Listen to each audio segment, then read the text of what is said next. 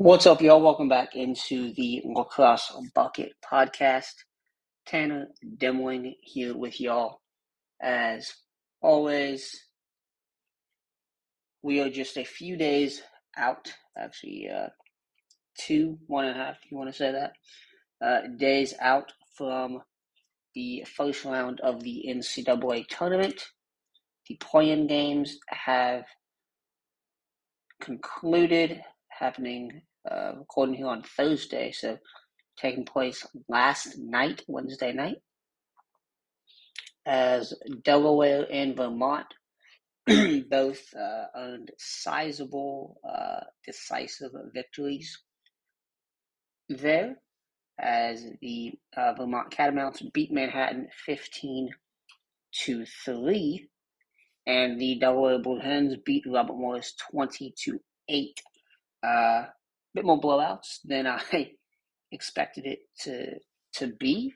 Uh, but as with both of those programs, as we've seen recently and through the past months, uh, offense has really sparked for both of those teams. And that continued on Wednesday as, you know, not only getting it done on the offensive end, but also on the back end at the faceoff dot, really everywhere, uh, you know, having success. And, you know, Delaware, they will now go on and play Georgetown, um, and then you will have Vermont go on and play Maryland. Um, I would expect both Maryland and Georgetown to win those games, um, and to win those games pretty confidently.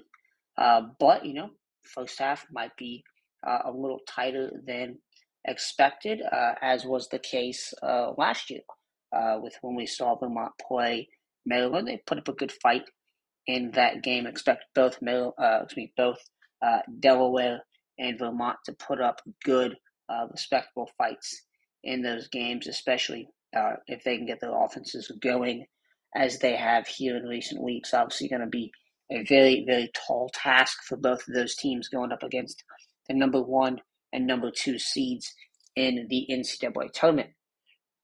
Before we get to the other games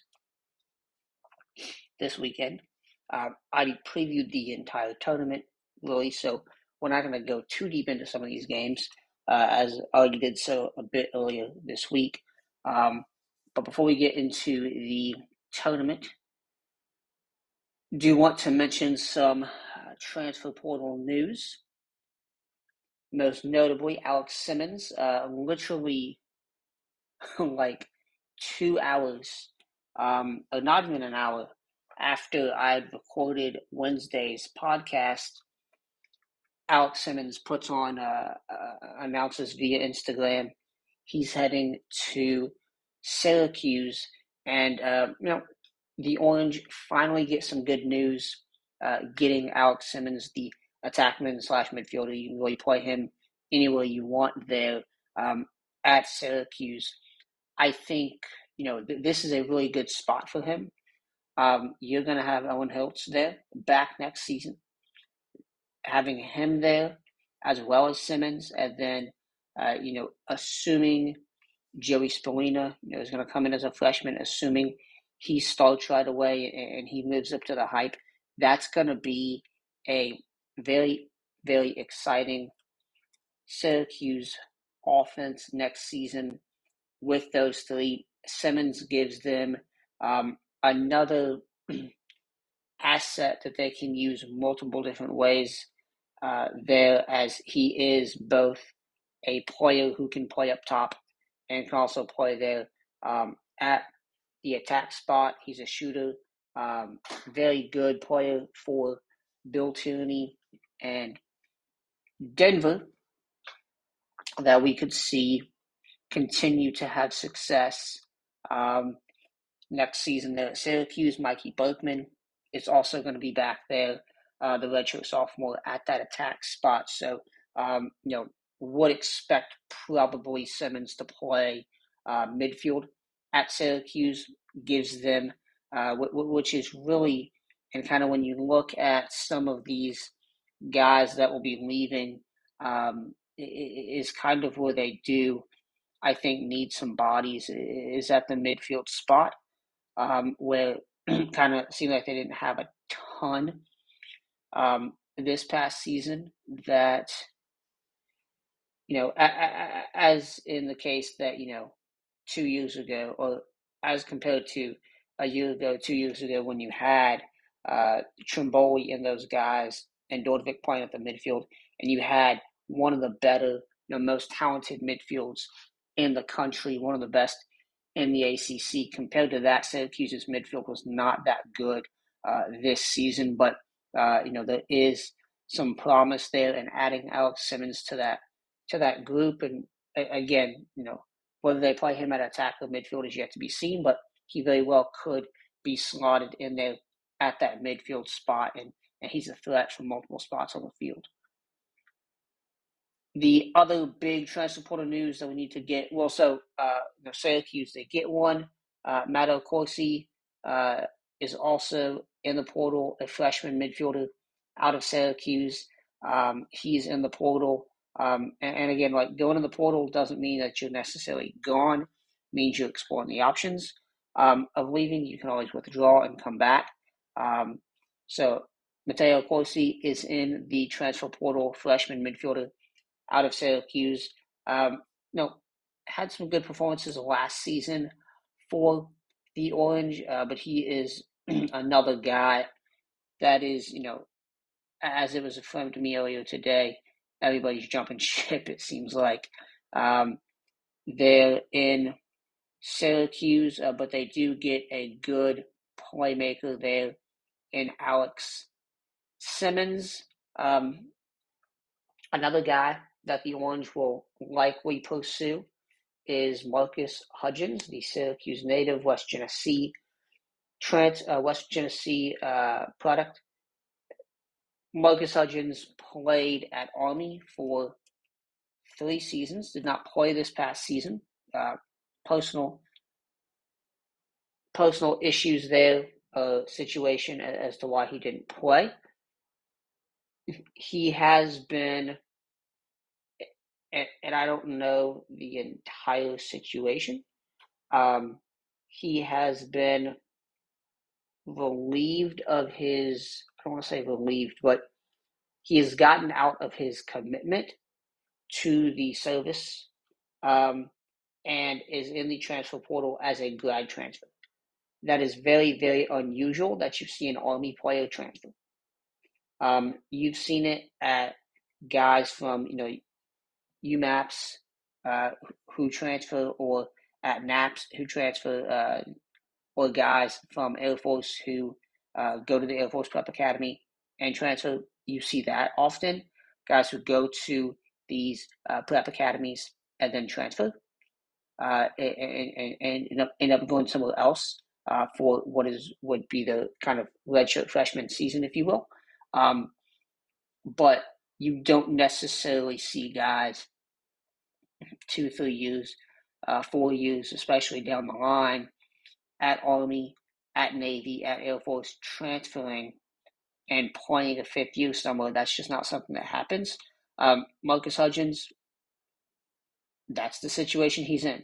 Uh, he's transferring uh, as a grad transfer, um, a, a very, very good defenseman who has been absolutely phenomenal for this uh, Army squad. twenty twenty-one Patriot League Defensive Player of this of the Year. He was a first-team All-American heading into this twenty twenty-two season. Obviously, did not see any action. He really, you know, kind of had that breakout year there, uh, the partial season in twenty twenty uh, as a first-year starter, and has just continued to grow since then. He's a Syracuse native, as I mentioned. There's an article, I think it's Syracuse dot com. Uh, let me check that. Yep, Syracuse dot com, uh, where they, they talked to his, to uh, his dad, and his dad mentioned that Syracuse is a school uh, that is uh, – in communication, or has been, or that they're looking at. Um, so that would be a huge get for for all, for a excuse me, for Syracuse, and that is a uh, defense that certainly needs some help there. um, but of course, a guy like Marcus Hudgens, a you know All-American, first-team All-American caliber player, you know he's going to get the kitchen sink going at him in terms of the amount of programs interested. I would expect Notre Dame to be in that uh, to be uh, maybe not in his final list or whatever, um, but I would expect uh, Notre Dame to at least reach out to him there. Uh, when you look at what they've done uh, transfer wise uh, with defensemen and how they've taken uh, these transfer defensemen over the past couple seasons and have had a lot of success with those guys as fifth-year grad transfers. Uh, come in and, and, and plug them into those holes they need on the back end, uh, along with the guys they already have there. They've done a great job with that. Uh, Marcus Hudgens is, not, is another guy they could do that with. Um, so, yeah, Marcus Hudgens in the transfer portal.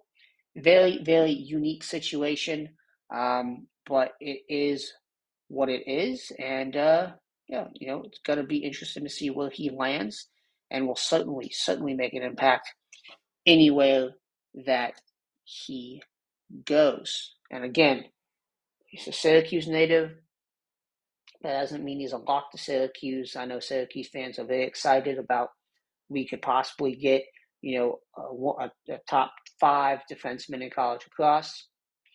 Should be excited about that. But but again, let the system play. Let the process play out. He's gonna get all, all the big dogs are gonna, gonna throw stuff at him.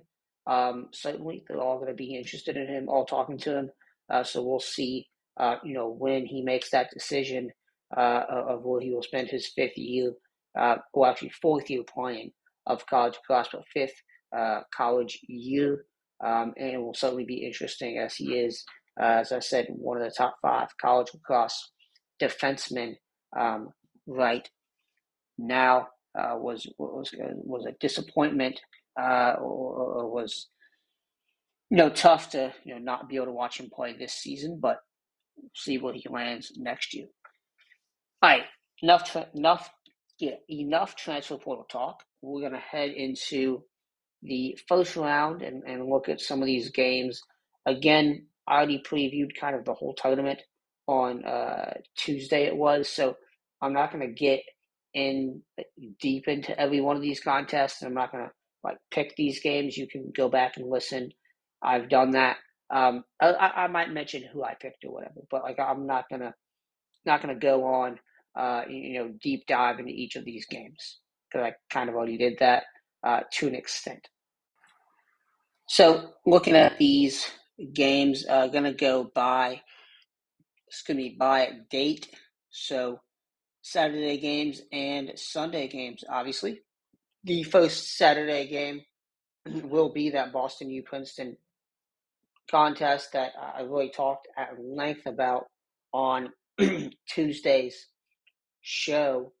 I mean, this is a game I am personally very, very excited for. This is a twelve to seven loss, or twelve to seven win for for Princeton last time, twelve to seven loss for Boston U. This is the game, uh, that was the game where Jake Cates went down, unfortunately, with the A C L tear there for Boston U.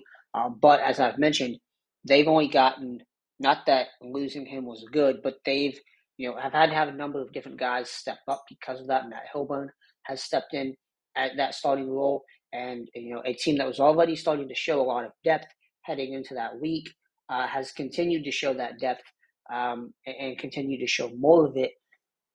As the season has progressed, and certainly from that Princeton game on, especially um, this game, last time was more of a defensive battle. You know, I would probably expect that a little bit. Um, I, you know, w- when you look at kind of the keys of the game here, I think Princeton, what you want to do is so their clearing game has not been as good late as it has been. What it was earlier in the season. They're going about eighty percent right now. Um, you want to be eighty-three, eighty-five. Uh, it, it is kind of that average range. um, that, that most kind of elite teams want to be at. You would be eighty-five or above, especially. Um, if you're in the nineties, you, you're doing something good. Uh, Princeton being a team that can get that transition offense going with those two-way midfielders such as Jake Stevens, um, that's going to be something that's crucial for them to lock into. And they're going to want to get that transition, get that NASCAR offense going there, uh, because I, I'm not sure how Boston U is going to react to that. Um, now, on the other hand, and also I will say, Boston U does the ten-man ride. And Boston U, while they've been pretty successful with it, we've seen at times this season teams have been able to pick them off in those spots. And what I mean by that is, um, well, Matt Garber is five yards out of cage, and the net's open, and you can trickle the ball in there. Um, you saw Henry Voigt, the Merrimack goalie, in the first game of the season have that wild uh, goalie goal from uh, beyond, well beyond the uh, the, the half yard mark. So um, you know it can be done. Uh, Yale did it a couple times, really helped spark that. Um, so you know, if they can expose that ten-man ride, which has been very tough for teams this season, and Princeton can get that transition offense going, I mean, it, it's a good possibility they win this game. For Boston U, um, look, we know this is a Princeton team that can put up points. We, we, we absolutely know that. And, well, yeah, you want to shut them down in transition. I think even more so is, you know, Connor Calderon. And if I look back at this box score last time, obviously twelve to seven victory there for Princeton, uh, you know, Connor Calderon did pretty well. I mean, he won the day. It was basically a fifty-fifty battle at the face-off dot between these two. Uh, but that did not really seem to matter. Because, and also when you look at the the clearing game, nineteen of twenty-two for Princeton, nineteen of twenty-six for Boston U. So, you know, not, nothing wild. Um, you know, Boston U did have that successful second quarter there where they held Princeton to three to five and then four to five there in the third. So kind of middle of the game when Boston U was able to get some momentum. They get more momentum. Then it was a slow two one start. Uh, Princeton lead two one after the first. They were able to get some momentum off the ride, um, partially, and then you also add in the fact of Calderon going fifty-fifty in this game. Um, but the way they lost is is Princeton just turned on the just turned on the gas, and um, they outscored them from the eight oh one mark of the third through the final uh, buzzer. They outscored them, uh, was it six, seven? Yeah, seven to two. I mean, that from from that point on, seven to two, um, seven to three in the second half, or seven to four in the second half alone, excuse me. So, you know, and, and two of those came off man up goals from Col- Colton McAsee. Um, you know, they're going to have to shut down this attack unit. Uh, Chris Brown can dish out from. You know, is their primary assist guy. And when you have a, a Colton McAsee, a Sam English, uh, Alex Lusher, like you're going to want to sh- kind of shut that down. Uh, they're going to have to shut down that attack unit, have to shut down that uh, half-field offense there if they're going to want to win this game. So I'm really looking at what that Boston U defense can do uh, there. Uh, when you look at those guys, Patrick Morrison, Roy Meyer, um, Matt Garber and, and, and Cage, what those guys can do against this Princeton offense, that is going to be crucial for them to win this game. All right, two thirty p.m., you have Penn and you have Richmond. Um, and and I, I said on, on, I've said multiple times, uh, I'm very, very high on this Penn team right now. I, I think Penn has a chance to make it a championship weekend uh, because of the momentum they've been able to build here recently. And a lot of times that matters. Um, you got to get hot at the right time. Richmond is a team that can upset teams, though. We know this. They beat Virginia. Their defense is really, really good. Uh, so really what I'm looking for this game is the matchup, and this is really the, the, the biggest thing I'm looking for, is the matchup between the Richmond defense and the Penn offense. This is a offense that is is a little different, as Sam Hanley is a quarterback from the midfield. Now, you do have Dylan Gergaard and company at that attack spot. Um, and, you know, we'll see if James Shipley is back. He's a guy that can play two ways, uh, an impactful player. So we'll see if he's back. We'll see if Brendan Lovell is back for Penn. He's been out since that Saint Joseph's game. So you're looking for those two guys to get back. You're looking for Penn to be a little bit more healthy. Uh, but Richmond, I think if they put it all together, they can beat Penn. Like, seriously. And I know I, I've I've raved about Penn uh, over this past week and, and, and how I think they have a lot of promise. And they're obviously the number three seed. It's going to be tough. But Richmond has upset potential, and, and, and their defense knows how to hold an offense. And, you know, we've seen Penn this time get out-hustled. We've seen them um, not straight up get shut down maybe, uh, but we have seen them definitely not have the best of times offensively uh, at times during this game, during this season. We've seen them allow teams to maybe hang around a bit more than they should have. Um, and, and, and, you know, as is evidenced by how many close games they've had, um, you know, especially you the early in the season there, you had Villanova, Penn State, Duke, all close wins, obviously the Duke being fourteen thirteen overtime. Uh, they, they hung with Georgetown. That was a close game, a close loss. Uh, you had a twenty-one to twenty O T loss to Princeton. You had, you know, sixteen twelve game against Dartmouth and the eleven to eight game against Harvard. Up until that point, um, well, I guess the, the, the, the Cornell win, but they only had three wins that weren't like two, three-goal games. Um, So that that, that is that, that is very interesting, and then you see they go into the Yale game, the Ivy League title game, sixteen to nine, um, and they beat Brown fourteen to nine. So I mean they put up numbers in those two games, and you saw Sam Hanley really, really step on the gas there, uh, as well as Dylan Gergaard. Gabe Fury is a guy who ha- has stepped in and has really stepped up recently. Um, here for the Quakers, he had the three-goal, two-assist game against Saint Joseph's. He had the two-goal, two-assist game against Yale, his two best games of the season coming just over the past month. Uh, so this is a team I think that is uh, consistently looking deeper, um, and they're going to go up against a Richmond team that has a lot of promise, especially on the defensive end. Zach McGivencage, Ray Barron, Griffin College, these are guys that can shut down elite offenses. They did last time they played an elite team there in Virginia. They were able to shut down a Jacksonville offense, a really good team there, uh, holding, uh, was it Maxwell Baum to one goal, and uh, Jacob Griner had what, uh, was it Griner or N T L E? One of those two had Uh, had, had a goose egg on the on the scoreboard in that uh, SoCon title game. So that is a game that uh, you know is interesting in how that matchup is going to work out there. Yale and Saint Joseph's, you know what we're looking at here. It, it, it's the face-off dot. Uh, Nicholas Ramsey for Yale and Zach Cole for Saint Joseph's. Um, however, I do want to mention Yale's defense has been uh, degressing.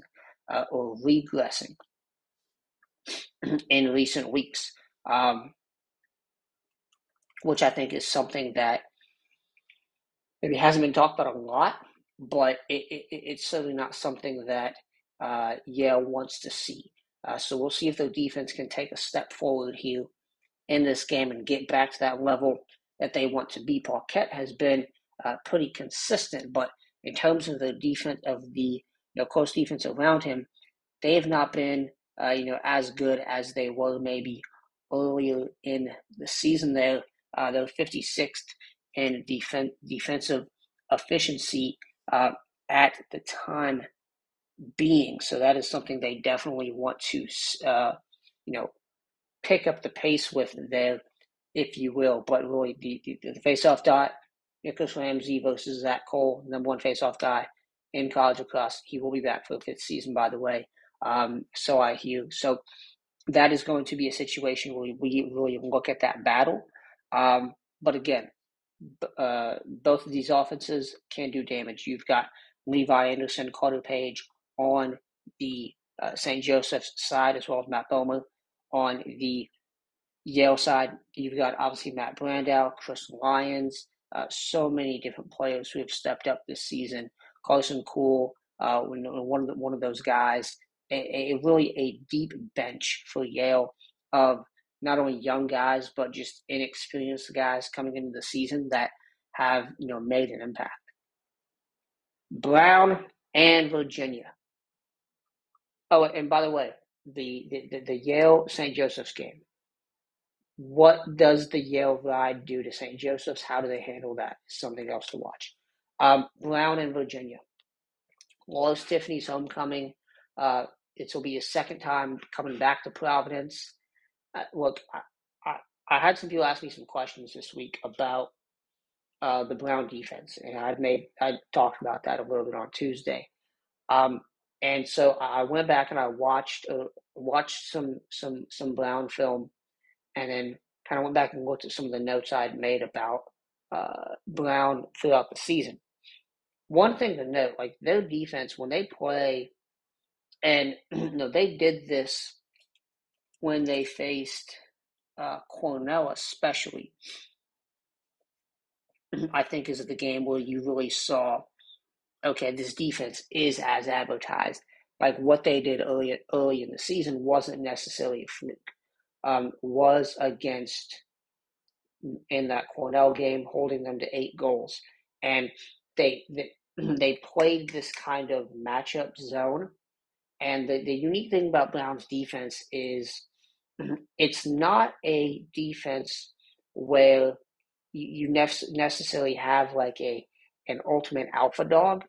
Um, you know, Andrew Gephardt is their top pole uh, for sure in terms of production, and then also in terms of just uh, ability. I would say he's their top pole. Um, and then Luke Gatos and Colin Hart are also, and Hart being the uh, sh- uh, the L S M. Silas Newsom there at close. These are all poles, Adrian and show another L S M there. These are all guys who make plays, but like it, it's not. It's more of a a, a a a holistic effort of a unit. And go back and watch that Cornell game. Every time the ball gets in between the hash marks on the football field, you're getting hit by Brown jerseys all around you, and. Uh, Like, that is what's so tough about Brown is, like, they deny the middle so much.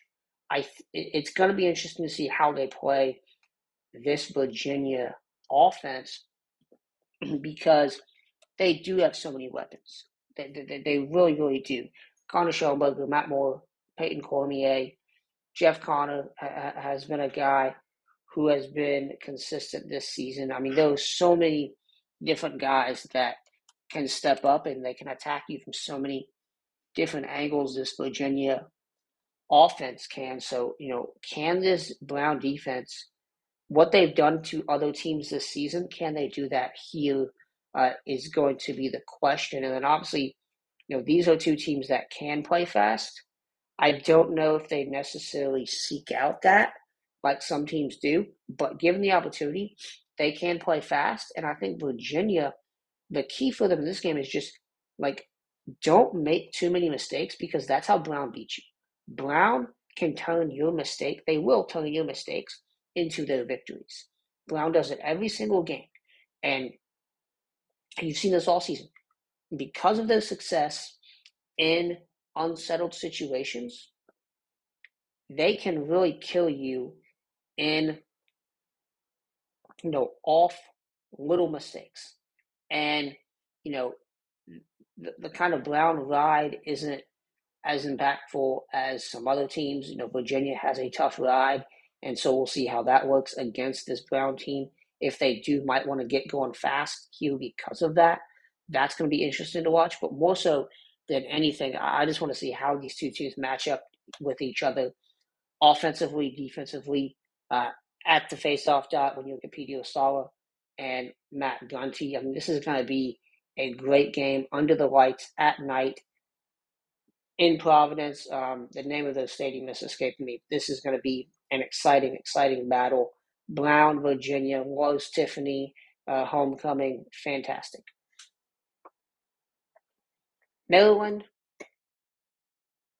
and uh, Vermont on noon, uh, at noon on Sunday. So on Sunday's games now. What is this game going to be? I, I would say a blowout, but I, I want to see Vermont play a respectable game. I said that earlier. I, I really don't see Vermont winning this game at all. It, it is going to be hard-pressed for them to do so. Very, very hard. Um, this is a Maryland team, as we've said all season, does not have many holes. Um, I do think the battle between Tommy Burke and Luke Wylerman at the faceoff dot is something worth watching. That is going to be interesting to see how that goes. Uh, but I think, and, and I will say Vermont, of the mid-major teams that, that Maryland could have played here, um, in terms of how the play-in games could have worked out, I think Vermont is probably the best suited to play Maryland or to play a Big Ten and A C C team. They do have the athletes that you don't normally see from the America East uh, or from mid-major teams on their roster. So that is something that will work in their favor. However, you're playing Maryland. Um, once they turn it on, uh, they can't turn it off. So that is going to be a massive, massive uh, you know, challenge for Vermont. Uh, and then we'll head to the seven thirty game real quick, Georgetown and Delaware. Um, look, I want to see, so Georgetown, they've started slow. They've finished slow. Um, or not start, not finished slow. Yeah, against Villanova. Um, they've started slow. They finished slow. Um, the past couple of games. I, I just want to see them play a full game.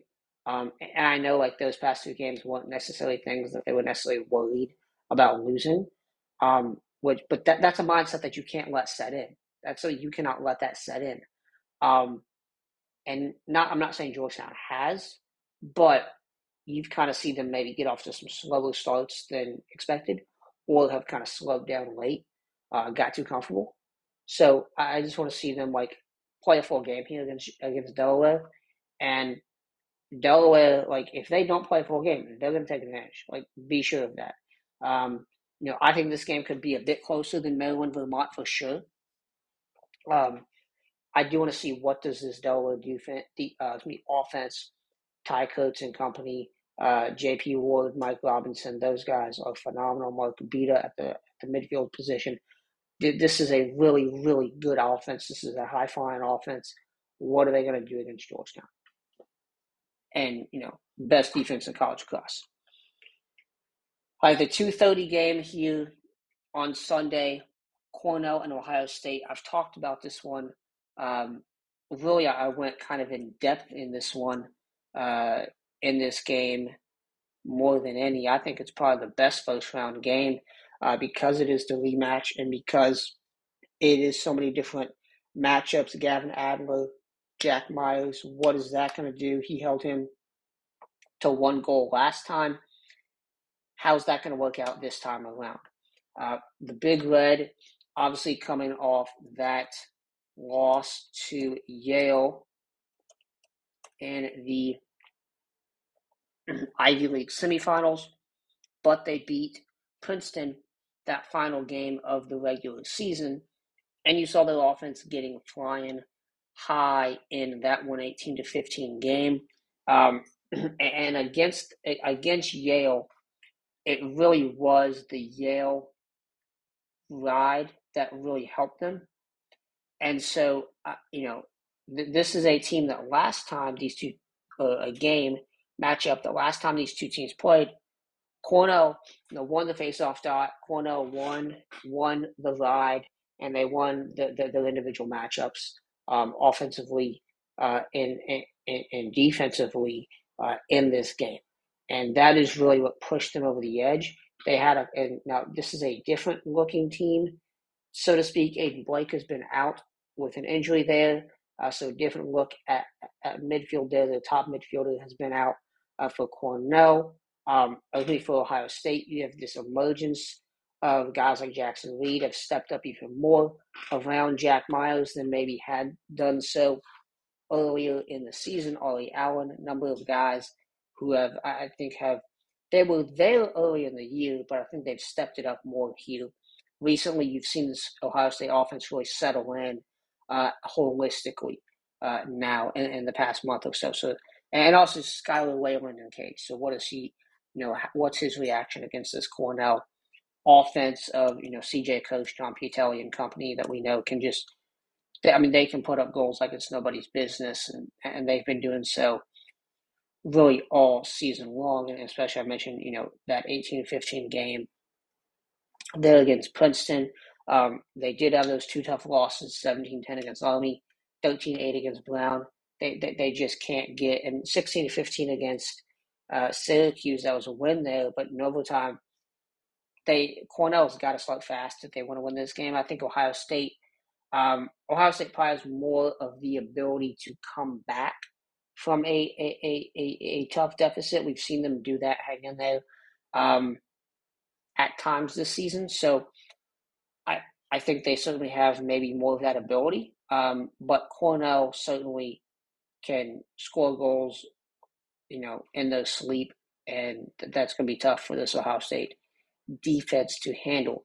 Rutgers and Harvard. The, the the one thing I will say to watching this one, obviously, you've got the the uh, the, the veteran laden Rutgers squad: Ross Scott, Mitch Bartolo, Ronan Jacoby, and company versus this uh, youth movement Harvard.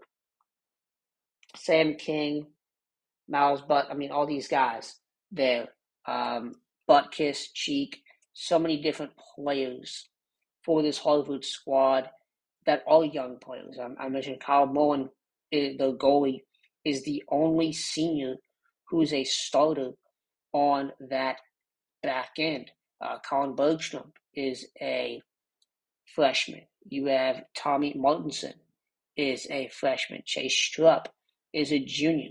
Uh, there are so many guys uh, that are freshmen. Sam King on the offensive end.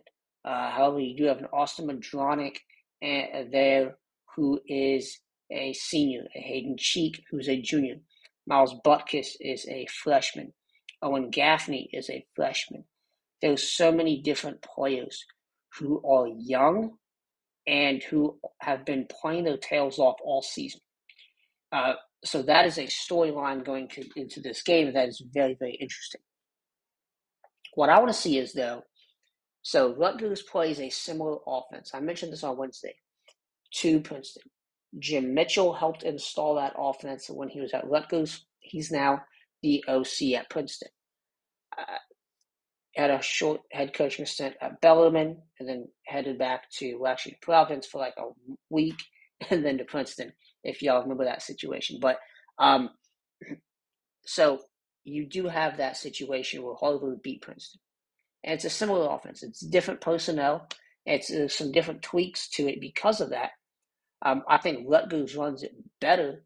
Uh, I think Rutgers has better um, overall experience and overall is a better roster to run that with, um, at least personnel-wise at the moment.